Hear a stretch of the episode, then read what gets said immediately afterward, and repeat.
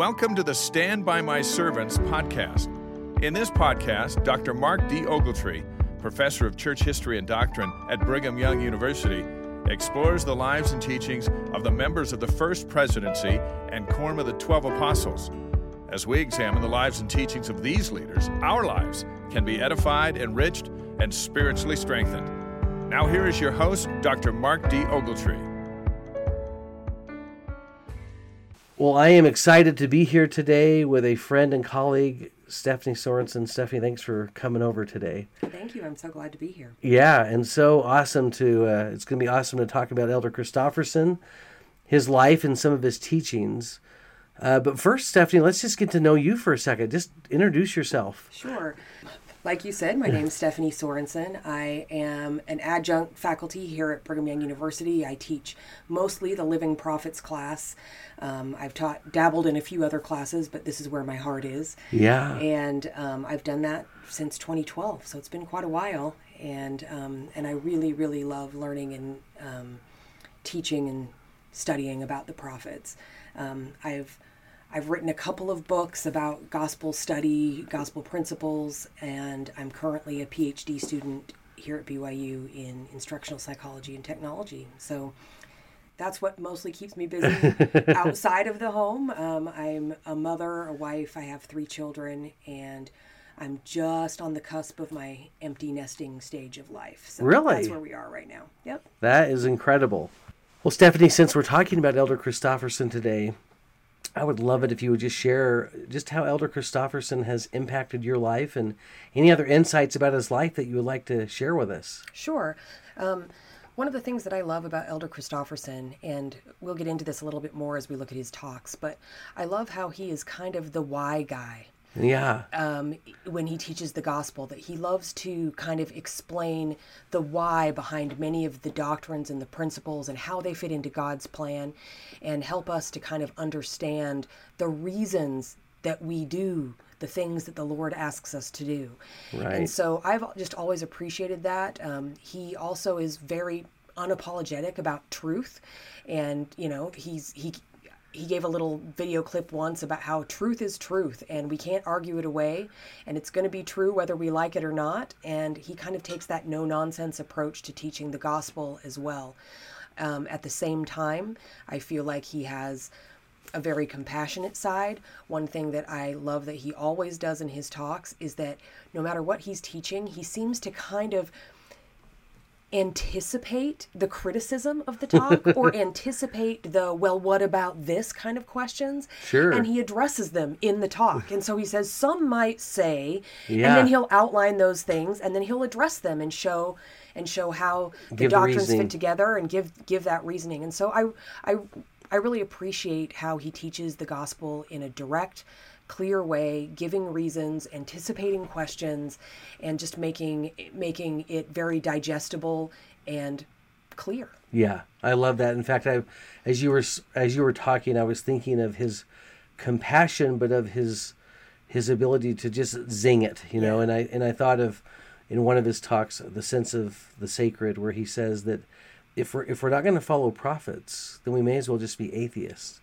And I think when Elder Christofferson says that in his kind, loving way, we just go, "Yeah, that oh okay but if but if someone else would have said that, that would have been all over Twitter, you know, the next day, you know, Right. as as something so harsh, you know. But he has that great ability to say it with compassion. Right. And then I would say, um, you asked a little bit about my connection with him as well. Yeah. I've met Elder Christofferson a couple of times. I would not pretend to have a relationship with him in any way, but his daughter, Bryn, and I are friends from our college years, and we've kept in touch for many years. And she has told me and shared with me many things about her father, especially knowing that I teach Living Prophets class. And she said, Yeah, you, this is what students should know about him. and Oh, man. Things like that. So I wanted to share a few of those things.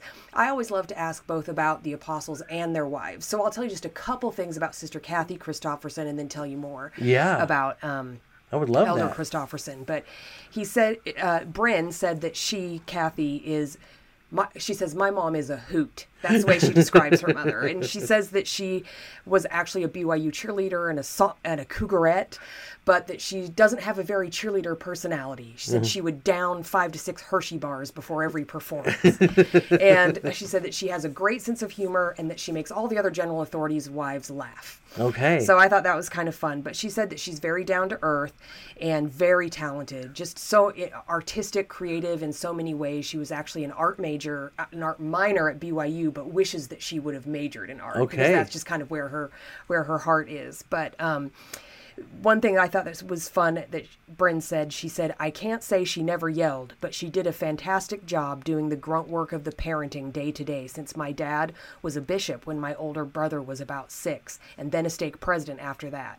When he was called to be a general authority, someone was consoling her and said how sad it would be not to sit by her husband at church anymore. And she said, Honey, I haven't sat by my husband since 1976. oh, so- that's so funny. you know, they grew up in that life where he was very busy with his callings and things like that, and that was just what he did. In fact, when Bryn was talking about him, she basically says, she says, My dad has a few hobbies. He likes to putt around the garden and stuff like that, but then honestly, the church and the um, the gospel are his hobbies. That that's Right. that's what he does. He likes to study and think about those things. And she said that he is a voracious reader, which I think that you and I can probably recognize in his talks. Um, even just the talks that I looked at today, they have 20 plus footnotes in every talk where he's pulling in literature, examples from news stories, Social scripture, science. social science. yes.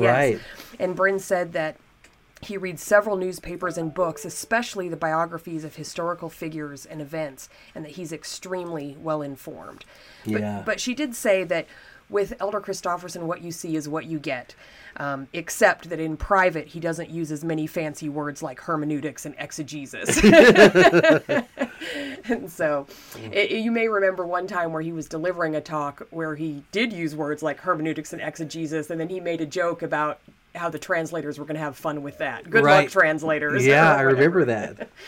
That's so, So- funny. And then kind of like on a on a personality side, she she has a fun story about him that one time their family was driving to church in um, North Carolina and they he was late to a stake meeting. Oh, I'm sorry, it was in Tennessee. He he was a stake president and he was late because he hit a turtle with his car. But he took the time to stop and get it out and make sure that the turtle was still alive. And he wiped it off with his handkerchief and put it on the side of the road far enough over that it would be out of danger. and in in their that's kind of family lore. They always talk about that. But she Right. said she said he's a softie. Like he Yeah. he cares about people and things and and just and just has a soft heart. And then one other thing that she said that I think is sweet to know about Elder Christofferson is that she said that he is an excellent letter writers and hmm. that every time someone has married into their family as an in-law he has written them a long sweet letter welcoming them into the family. And she said that she has a letter that he wrote her one year for mother's day that she has treasured. She said she cries every time she reads it. Wow. and so that's just kind of a sweet thing to know something that he does within the family is that, you know, in the same way that he is direct and loving and clear to a general conference audience, he does so with his own family members and communicates them with them in a way that um, that shows his love for them and the things that he directly wants them to know. Yeah, I think that's so awesome to to hear that. And I've never been disappointed as anytime we learn about their lives, their private lives as husbands and fathers and grandfathers. Every story you hear, you just it it just supports the idea of who they are and and the type of the caliber of people they are. So we're grateful for that. Well, why don't we transition into one of your favorite talks? Sure. Um, as you know from our correspondence, narrowing it down to three talks was a very difficult That's task tough, for me. yes. But um, I'm, I'm excited to share from these particular talks. The first one I wanted to address was the talk he gave in April 2015 called Why Marriage, Why Family.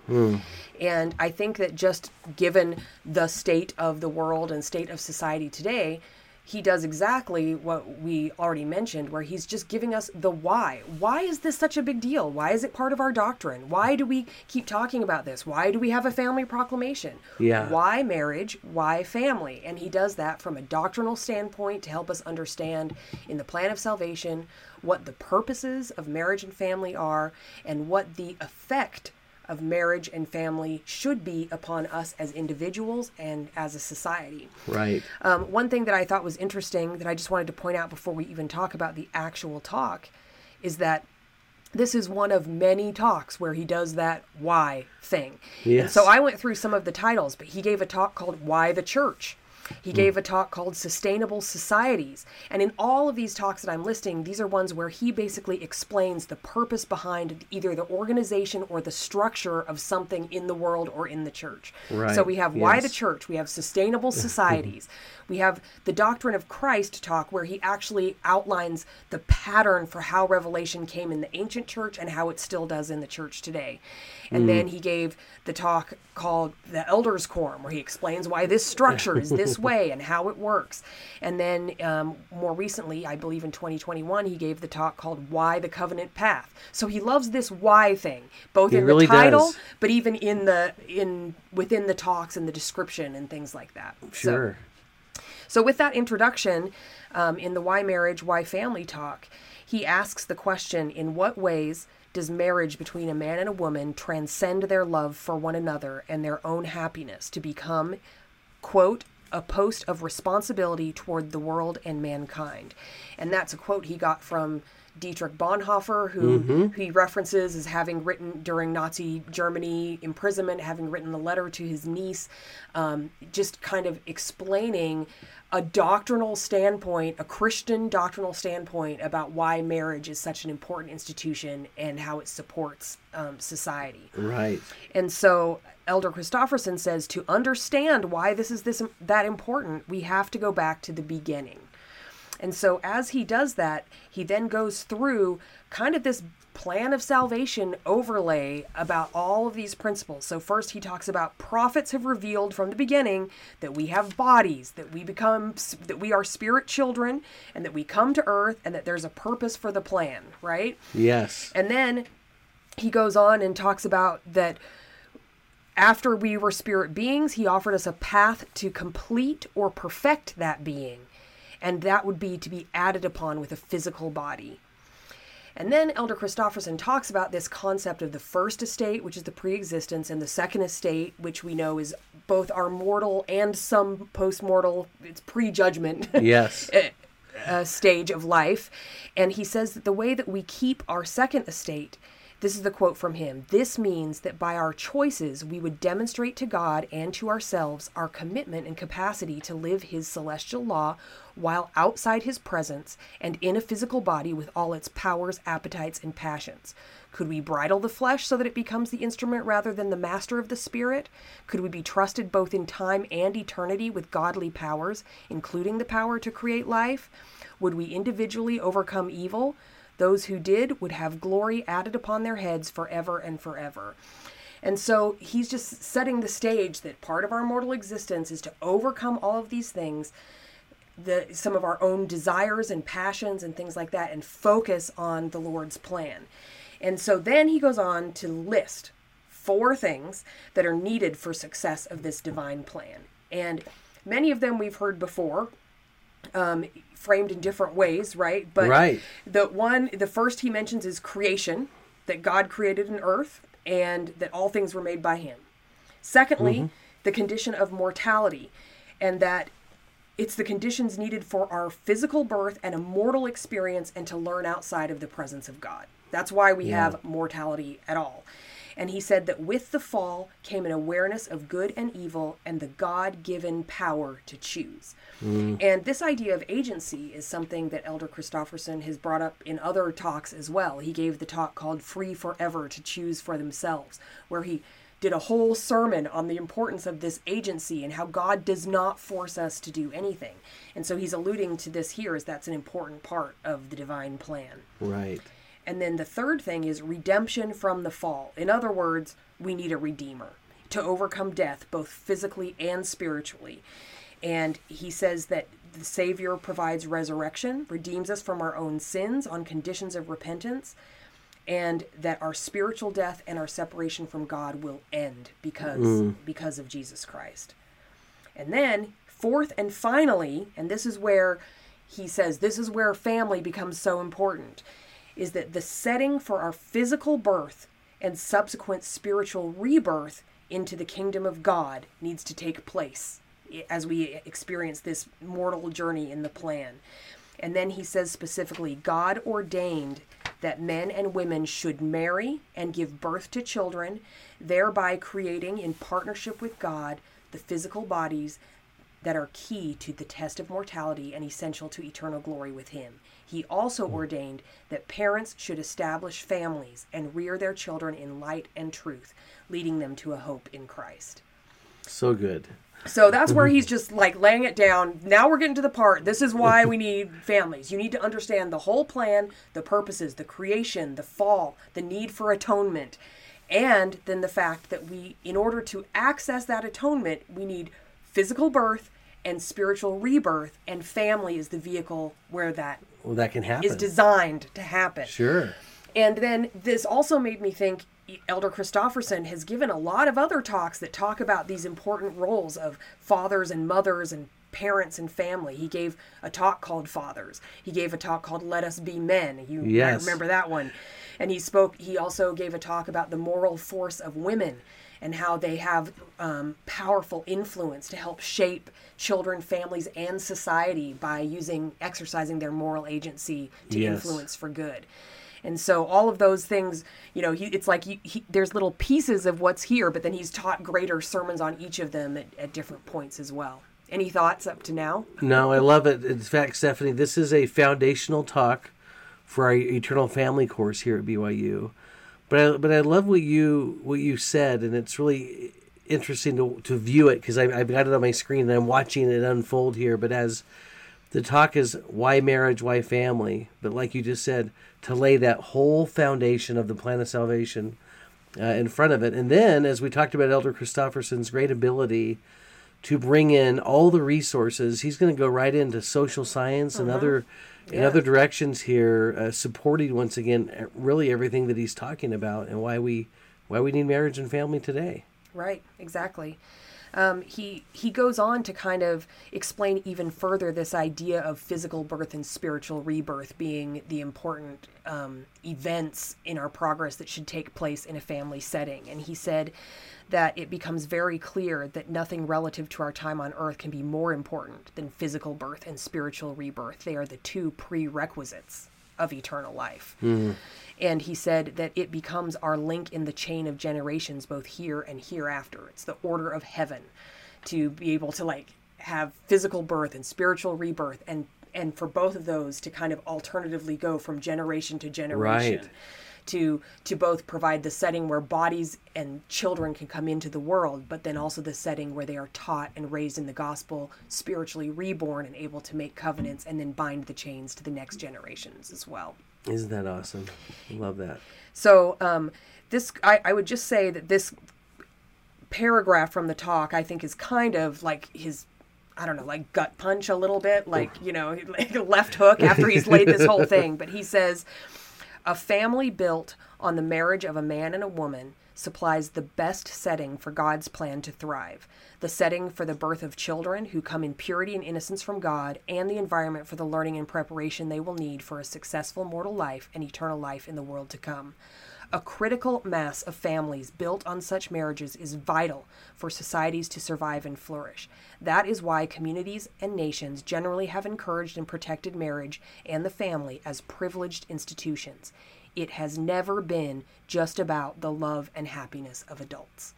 Oh wow. And I know that when you may have had this experience too, when my students study this talk and think about this talk, that phrase, it has never been just about the love and happiness of adults, hmm. is a real self check, right? Because Right. a lot of times the attitudes and feelings that we have about marriage and family are influenced by what we expect to get out of it ourselves Right. right Yes. like it's for it's for me it's for my fulfillment it's for my happiness and comfort and um Amen. and you know it's about me feeling loved and all those things and All my cer- needs being met. yes yes know? and certainly certainly marriage gives us a setting where we can develop that but um but it's something that the main purpose of marriage is not for our own fulfillment it's for our grow our growth eternally in an eternal sense and to provide a setting for God's children and to bless society to bless our society.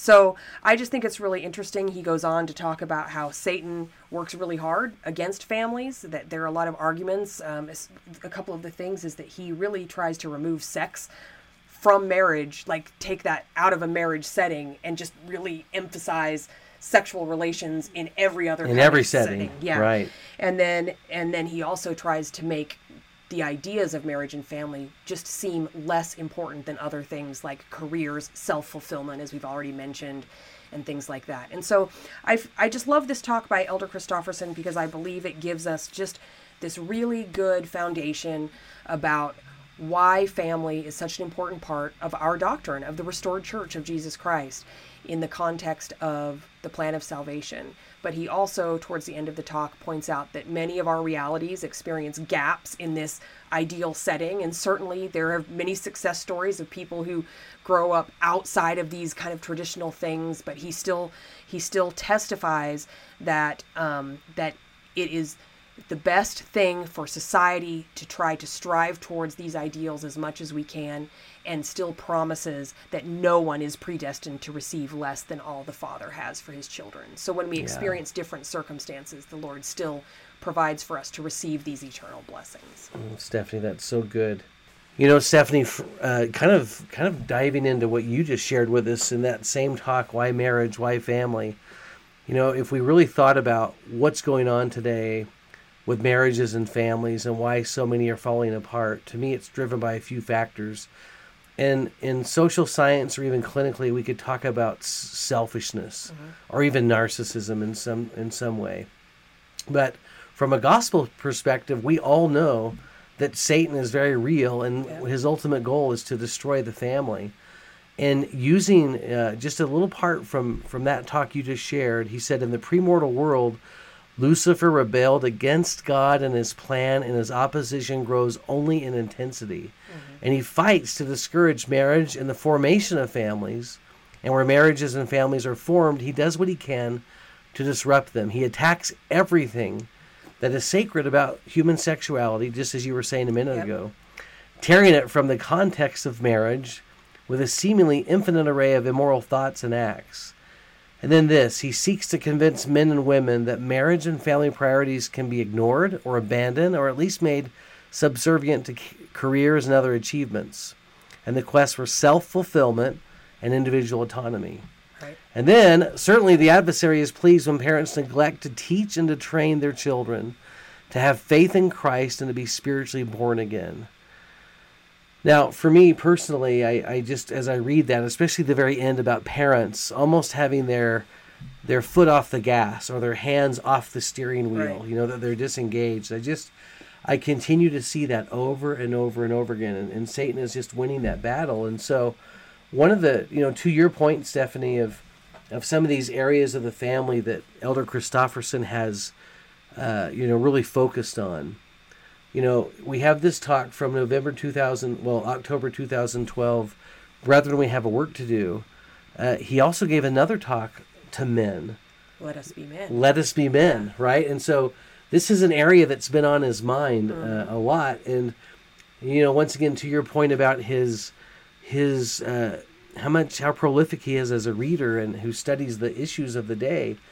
This is an area of research for me. Mm-hmm uh, do a lot of research on fathers and on and on and on boys. Every book that he quotes in, in the opening, these are all books on my shelves. That, yeah. that I mean, he is well read, no question about it. And he, he's talking about this idea of the progression and the advancement of women, mm-hmm. which I love how he says, and that's something that we applaud. But then he talks about, but in that in that progression and in the advancement of women and education and their roles in the workforce, it's almost like, but what happened to the men? Where did the men? Where did we go? What happened? And I'll read this. He said that uh, in their zeal to promote opportunity for women, something we applaud, there are those who denigrate men and their contributions. They seem to think of life as a competition between male and female and that one must dominate the other, and now it's the women's turn. Some argue that a career is everything and marriage and children should be entirely optional. Therefore, why do we need men? In too many Hollywood films, TV, and cable shows, even commercials, men are portrayed as incompetent, immature, or self absorbed. And he says that this cultural emasculation of males is having a damaging effect. Yeah. Really interesting. Um, and I think we, we certainly do see that. And I think that if we, if anyone can objectively look at like the family proclamation or any of the things the prophets and things have taught. We see that god wants men and women to be partnership to be in a partnership where they help one another to fulfill their roles. They Yes. are supportive of one another and so anytime that gender becomes competition Yes. that it introduces contention then that's then that's an area where the lord is not pleased because he is he has designed his plan in in a way that as we just saw in the other talk that that marriage that partnership becomes a foundational um, place for growth to happen and and we need to bless and rely on on one another. I wanted to share one thing really quickly from uh, his daughter Bryn. One of the things she told me, she said one thing he has no patience with is men who mistreat their wives, and one thing he thinks is a tragedy is women who marry beneath themselves as far as men who aren't worthy of the priesthood they hold. Oh wow. And so I think, you know, that kind of goes along with this, maybe a little bit of a counterpoint too. Like, we don't want to denigrate men at all. And, you know, if, if women are stepping up in the world, it doesn't mean we, you know, treat men poorly or assume they're all idiots or whatever. But at the same time, he's also giving this message, this let us be men. Take, you know, take the power that is God given, the priesthood power, and use it to bless and serve, and don't just be, just like you said before, don't neg- be neglectful as a parent, neither be neglectful in your roles as a man. Yeah, Yeah. as a as a husband and father and all those things, you know, for Yeah. sure. You know, one of the things he talks about in this message is just, you know, he talks about grades and academics and how girls are performing boys now at in every level. And then he even transitions into into college. He says it's predicted that women will earn 60% of bachelor's degrees, 63% of master's degrees, 54% of doctorate degrees. And then he says uh, two thirds of students in special education remedial programs are men or are boys, right? And then he says some men and young men have taken the negative signals as an excuse to avoid responsibility and never really grow up. And an observation that is too often accurate, one university professor remarked the men come into class with their backward baseball caps and their and their lame the word processor ate my homework excuses while women are checking their day planners and asking for recommendations for law school. Now, with that, you know, Elder Christofferson says this. He says that, brethren, this cannot be this way with us. And as men of the priesthood, we have an essential role to play in society, at home, and in the church. But we must be men that, men men that women can trust, that children can trust, and that God can trust. In the church and the kingdom of God in these latter days, we cannot afford to have boys and men who are drifting. We can't afford young men who lack self discipline and live only to be entertained, or who are going nowhere in life and are not serious about forming families or making a real contribution to the world, or husbands who fail to provide the spiritual leadership in their homes. Well, anyway, he says more. I mean, there's there's more to it than that. But I think what Elder Christofferson does in this message is as he talks about, it's just always interesting when we talk about the trends in the world and in Right. society, what's happening out there. Are the brethren worried about those trends trickling into the church? And this is obvious that they are. And he's kind of sharing his concern here.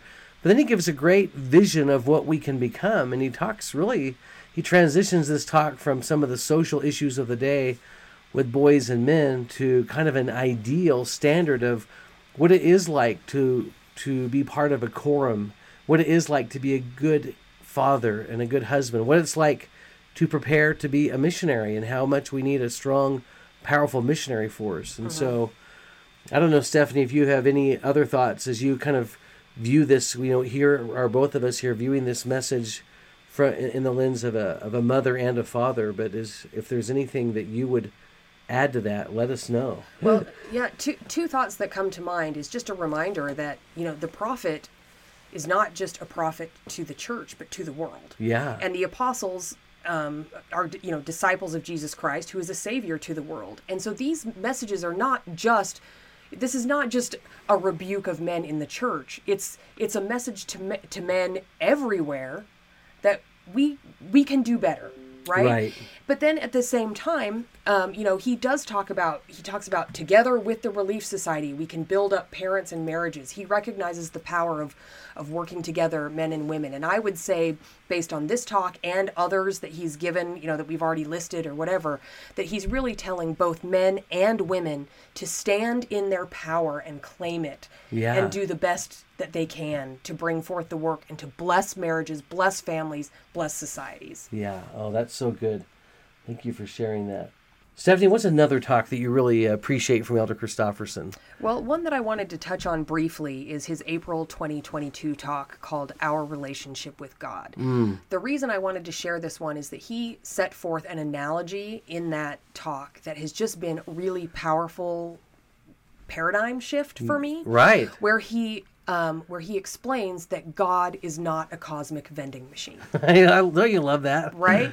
And that concept has just been so great because I think that some of the frustrations that we face as members of the church in our discipleship are often tied to our expectation of outcomes. Yeah. And what Elder Christofferson teaches here is that that's just not how God works. We obey because it transforms us into more Christ like beings, Right. not because there's an expectation of a certain reward at a certain time and in a certain way.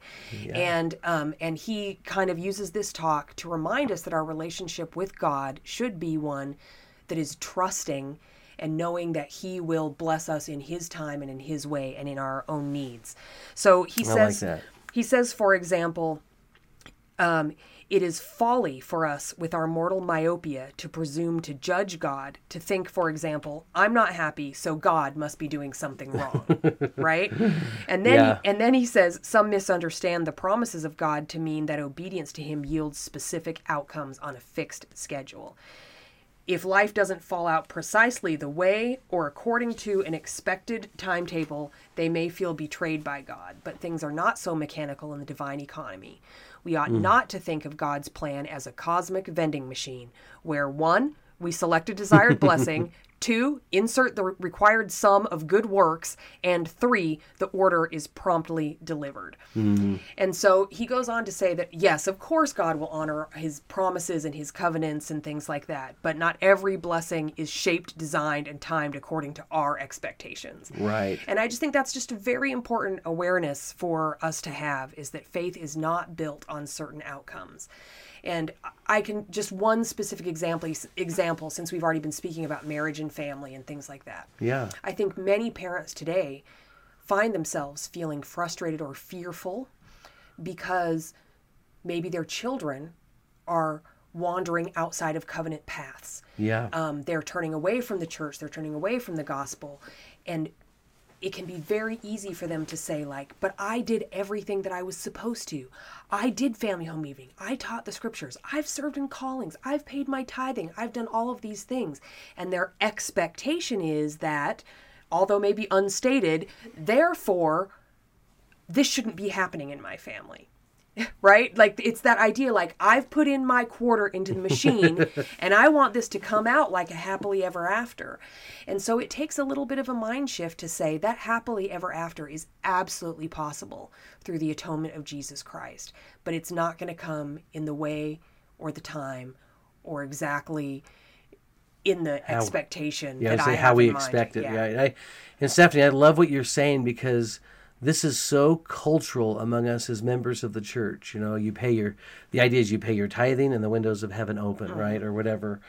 And I think that there's a mentality that you're, as you're describing, and as Elder Christofferson has identified here, that I think so many of us think about it this way. This is the way that we think about it with this vending machine mentality, and and it is, it is, it, like you said, it's a huge paradigm shift to think of it in a different way. right Um, And Wow. I think and I think that another thing that he lays out here that is very important very important to understand is that our obedience does matter. It's not Mm-hmm. like oh none of that counted. I did all that stuff and it didn't work out like I thought. Yeah. He said our obedience matters, but it's not because of an account, a checkbook in celestial tally. Right. He said they matter because that doing those things engage us in God's process of becoming who we're supposed to be. yeah, well, Yeah. that's so good. Yeah. So and then he finishes he finishes that talk with a story about a woman who was blind Yeah. um, since the age of 11 and um, she her her quote at the end of the the story she says to those who ask me if I am angry because I am blind I respond who would I be angry with? Heavenly father is in this with me. I am not alone. He is with me all the time and elder christofferson then bears witness that that's that you know even when things don't work out like we think they are that god is with us and we need to walk with him and continue in that covenant path Oh, that's such a great, such a great insight. You know, Stephanie, another uh, favorite talk of mine is one that Elder Christofferson gave, actually as a member of the presidency of the seventy. It's old. It's it's twenty years old. I mean, it's uh, when thou art converted. But it's, I, I guess I like it so much because I've just thought about this concept for so long, and the concept is that conversion drives our behavior, mm-hmm. and I do believe that conversion can be compartmentalized, right? Where that we can be converted to one principle and, and maybe not another, you know. So we can't say if someone, for example, is is doing drugs or smoking that they're just not converted. When in reality, they may be converted to some principles, but they're certainly not converted to the word of wisdom or Right. something like that. But on a broader scale, that conversion drives behavior. Mm-hmm. And, and Elder Christofferson shares the experience that he had as a stake president, where there was an active member of his stake that he knew very well that committed a sin, a, a transgression that was quite heavy and quite significant. And he said, after some pondering, it came to me that this brother had never, ever become truly converted. And it reminded me of an experience I had years ago where I was meeting with someone who had had quite a crazy life mm-hmm. and had been, and been involved in just about everything. And I told him, I said, hey, you know what's funny is I'm going to be speaking to a group of youth in my stake in about two hours. Can I quote you? You know, and he said, yeah. And he said, just tell them that the reason why my life is so jacked up is because I really never paid the price to become converted to the gospel, you know, and wow yeah. and so I do think that uh, this idea, I mean, he, he- and now here we are in 2024 in an era where we're watching people just be swept away and out to sea when it comes to their testimonies and their conversion uh, to the gospel. And I just believe that if we're more anchored, uh, if we were more anchored, we could be more solid, and that and that when the waves come and hit us, we're going to still be standing straight, you know, so to speak, and we'll stay in the boat. And so, one of the things Elder Christofferson does in this talk is he talks about conversion in a way. I feel like every step that he shares, he adds an insight that is, I think, very helpful.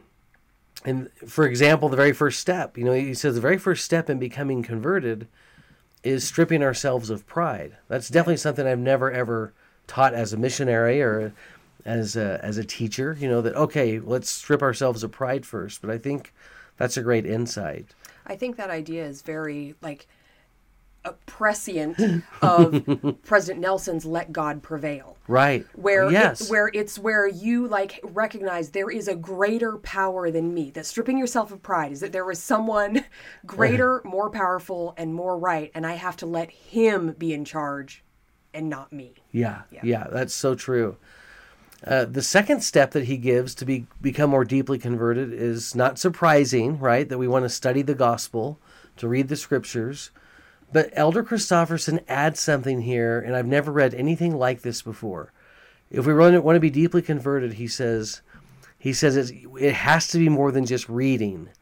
Uh, he says uh, he says that what I imagine for us or for you is reading a few verses, stopping to ponder them, reading some verses again, and as you think about what they mean, praying for understanding, asking questions in your mind, waiting for spiritual impressions, and writing down those impressions and insights as they come to us.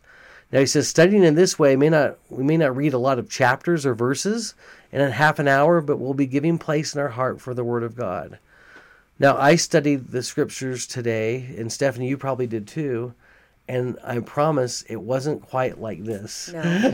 but you know what, Mark, is so interesting about this is hmm. you know do you know who else taught this exact same pattern? Elder Richard G. Scott. Wow. Elder Christofferson's mission president. Isn't that awesome? Learning from his mission Yes. president, right? Yep, he taught that pattern about studying, stopping, pondering, asking, going Writing. back, writing, Yeah. and asking, is there more? Yeah. And it's so interesting to see Elder Christofferson, one of his young missionaries that must have been influenced by by that pattern. by his mission president. Yeah. That's so cool. Another step in conversion, one that we're not surprised about, is prayer. But I love that Elder Christofferson, as he's quoting from Amulek in the Book of Mormon, to pour out our souls to God in our closets and secret places. And then what should we be praying for? He says, most of all, we should be praying to be filled with the love of Christ, which, once again, to me, a great insight. And then another one, once again, not surprising, but the idea that if we want to become converted, we need to serve other people. And I see that as, you know, we live in a society that's becoming more and more selfish and more and more narcissistic. And as we engage in that or watch that happen before our eyes, the antidote for that, at least one of them, is going to be serving and helping other people, loving other people more than we love ourselves.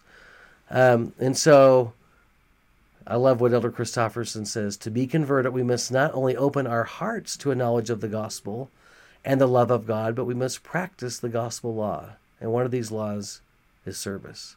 the most recent BYU devotional as of today was by Elder K. Brent Nattress.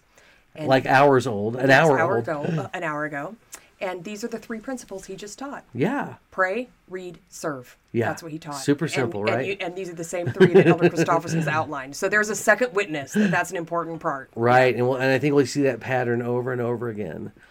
Another one he talks about, you know, he, he, he introduces it this way, but this is another step to conversion. He says in ancient times when people wanted to worship the Lord and seek his blessings, they often brought a gift. And uh, then he gets into talking about sacrifice and the sacrifices that we make. And then it gets into this idea that if we want to become converted, we are going to have to make sacrifices. We're going to have to give something up to become more deeply converted to the gospel, to spend time in, a, in an area that we usually wouldn't spend time in. For, for instance, we may know, well, I just read it in President Nelson's book. All right, Stephanie, you're going to know the, the, the cover of the book, the, the, the, re- more- Heart of the Matter? The Heart of the Matter, Yeah. right? Where he talks about, in one of the opening chapters, looking at his wife Dantzel years ago and saying, you know what? I am not progressing spiritually the way that I need to. And then I love that he asked her for permission. He said, "Would you be okay if I woke up at 4:30 every morning and really studied the scriptures and played the organ?" And he, and he tells him how he actually had some device that he could plug That's in. why I asked permission. yes, yeah, yeah. I think the permission part was for the organ, but but once again, some giving up some extra sleep. Uh, in the case of President Nelson, so that he can become more acquainted with with our Heavenly Father, the Savior, and the principles of the gospel found in the Scriptures. Yeah, I think that's a, a beautiful thought. Sacrifice precedes that conversion. Yeah, that kind of conversion. So anyway, I, I've always just really liked this message. So the next talk I wanted to share is actually a devotional that he gave at Brigham Young University. It was a CES Fireside for Young Adults in January of 2011. Yeah. And it's called Give Us This Day Our Daily Bread. Hmm. And this is, again, an older one, but one that I love because I've thought of so much over the years. Um, Right.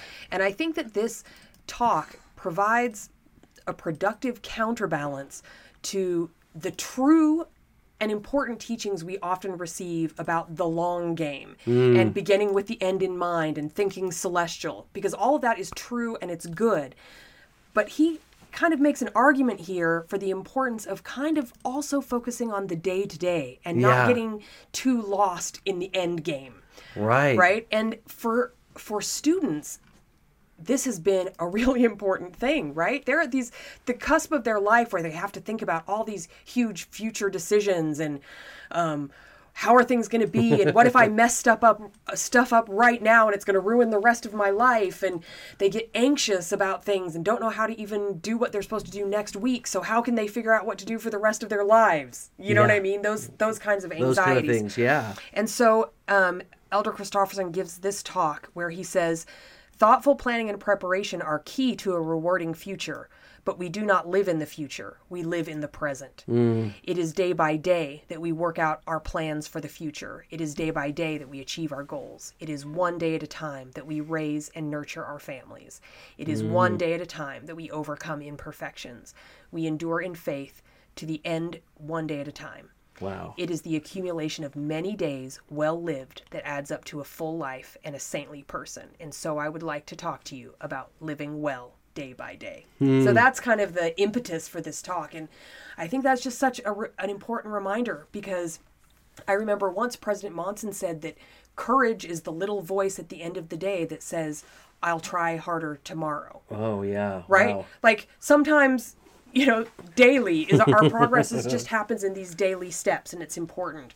And so i'm not going to touch on all of these things. This is you know i would just recommend to your listeners go study this talk. But he gives six i think six or seven things. Like number one he says look to god for what is needed each day Number two, looking to God daily for our needs nurtures faith. Like learn to become dependent upon Him. Right. And like think of Him as daily sustenance, the same way manna was Sure. that bread from heaven for the Israelites. Right. right? Um, his third one is trust in the Lord that solutions may come over time.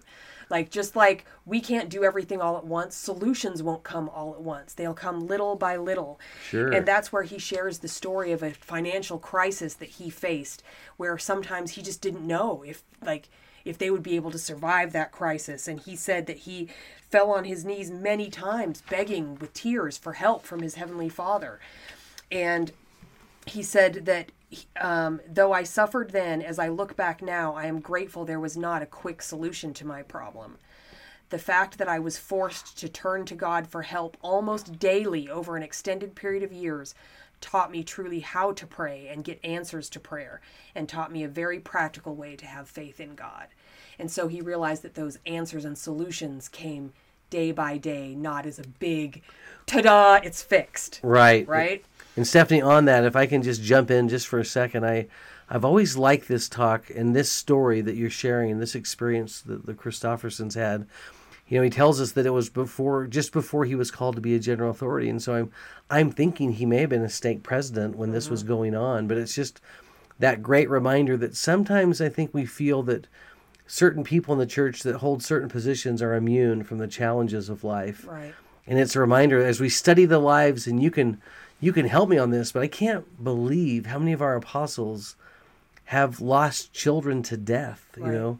Uh, and how many of them have lost a spouse let's say or have had some kind of tragedy in their life. But but in elder christofferson's case a financial uh, trial but once again we're we're not immune, you know. And I remember when I was a, a, bishop years ago in our Texas ward, and I was just talking to a great old Texas lady with the thickest Texas accent Yeah. ever, and and we were just it was tithing settlement, and we were just talking, and and I, I felt like I, I could be open with her, and I just confessed to her that.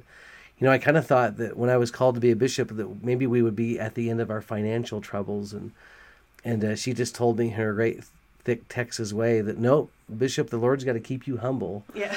and uh, and whatever he needs to do to do it. But uh, you, you, yeah, you're going to have trouble in your life because the Lord wants it that way. Because He needs to be able to work through you, and He can't do it if you if you don't have challenges or trials in your life. Right. Well, and uh, Elder Christofferson gives that context that, you know, we we need to understand that the Lord is our daily sustenance, Yes. right? And so when we, if we didn't have needs, we wouldn't we wouldn't recognize that. We wouldn't recognize that we need to be dependent upon Him to guide us and move us forward. Every day. Yeah. Right. Yeah.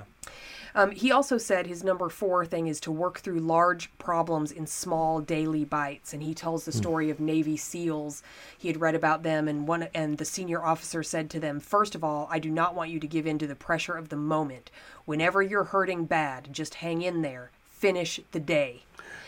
Then, if you're still feeling bad, think about it long and hard before you decide to quit. Second, take it one day at a time, one phase at a time. And I think that's great counsel for when we're in the middle of our suffering. And he goes on to tell the story also of his mother who suffered from radical cancer surgery and then had painful radiation treatments. And at one point, tearfully, she said to her mother, I can't do this anymore. Yeah. And her mother said, Can you do it one more day? Yeah. and she said I, I can do that and that's how she got through Yeah. the whole thing and what a great lesson that is for each of us right when we're in the middle of hard things i think our anxiety tends to project them forward and this is what my forever is going to look like it's going to go on and i'm not going to be able to handle it Yeah. but can i do today Yeah. can i do today especially with the lord's help Yeah. And I think that that really sets us up for Such a great success. Number five, God's daily bread is needed in reaching our potential. Number six, seek the Lord's help in serving others. We should be, like you said, service. Like we shouldn't just be taking daily, but giving daily. Right. And then number seven, daily choices have eternal consequences. That idea of small and simple things can make a big difference. So just do good little things every day and trust that it adds up over time. Right. And then finally, he just bears testimony that Jesus Christ is the bread of life. He is the bread. Yeah. Right? And we need him daily. And he says, I bear you my witness of the living reality of the bread of life, Jesus Christ, and of the infinite power and reach of his atonement. Ultimately, is it is his atonement, his grace, that is our daily bread. We should seek him daily, do his will each day to become one with him as he is one with the Father.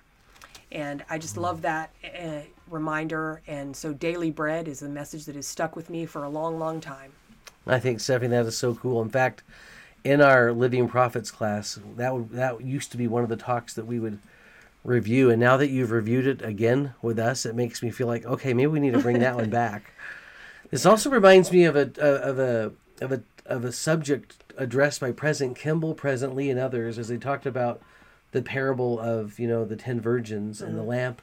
you The- know, yeah, the, the oil drop in our by drop. lamps and drop by drop, Yeah. right? Righteous living comes a drop at a time. Yeah, it's really interesting. This goes very well with what Elder Christofferson just posted this week on Facebook. He did the Lima Temple, Lima Peru Temple dedication, and a- after talking about holiness to the Lord, he said, "Perfection is not required, but it would be a wonderful thing if we individually worked hard to be at least a little better, a little holier each time we entered the doors of the temple." We can examine our lives from time to time and ask ourselves if there is something unworthy we should put out of our lives. So much like this example you just shared. Right. Or, on the other hand, if there is a Christ like attribute we should more fully cultivate in ourselves. As we pray and ask God, What lack I yet? Let us then act on the impressions that come to us from Him. By what we are becoming day by day, our lives become a more holy offering to the Lord. Hmm. And I feel like that sums up several of the talks we just talked about. What this example you just shared about praying to ask the Lord what He should take care of, this Yeah. idea of day by day, Yeah. and becoming becoming building our relationship with God and becoming who we can and I'm just grateful for the example and message of Elder Christofferson. Yeah. And I am too, Stephanie. I am too. And I I I just feel so strongly that all of these men, they really live what they teach, you know, and, and I think Elder Christofferson is an example both in his family and in his, his professional life, his his church life, uh, of someone who's a true disciple of Christ. And I remember I I was in a meeting once uh, w- with a small group where he was there. He was the he was addressing us, Okay. and uh, and he asked if anyone had any questions. You know, and, and a mother raised her hand, and she had had uh, three significantly handicapped children that she wanted desperately for them. They were adults now, and she wanted them to go to the temple, and, and wondered if it was appropriate for them to be endowed in the temple. And as she's asking this question, she's just sobbing, you know. And I remember Elder Christofferson just stood there for a minute, and you could tell he was soaking it all in, you know. And he just responded by saying, That is such a tender question, you know. And the way that he said that, and then the way that he answered the question, you just you just saw Christ in him. You know, the way that he's so kind and he's so loving. And so we are so greatly blessed to have uh, these prophets, seers, and revelators in our midst, and we're grateful that there are, are prophets in the land. Amen to that. Stephanie, thank you for being with us today. Thank you very This much. This was fun. We'll have to do it again. Sure. All right. And everyone, thank you for being with us. We hope you have a wonderful week, and we look forward to seeing you next time.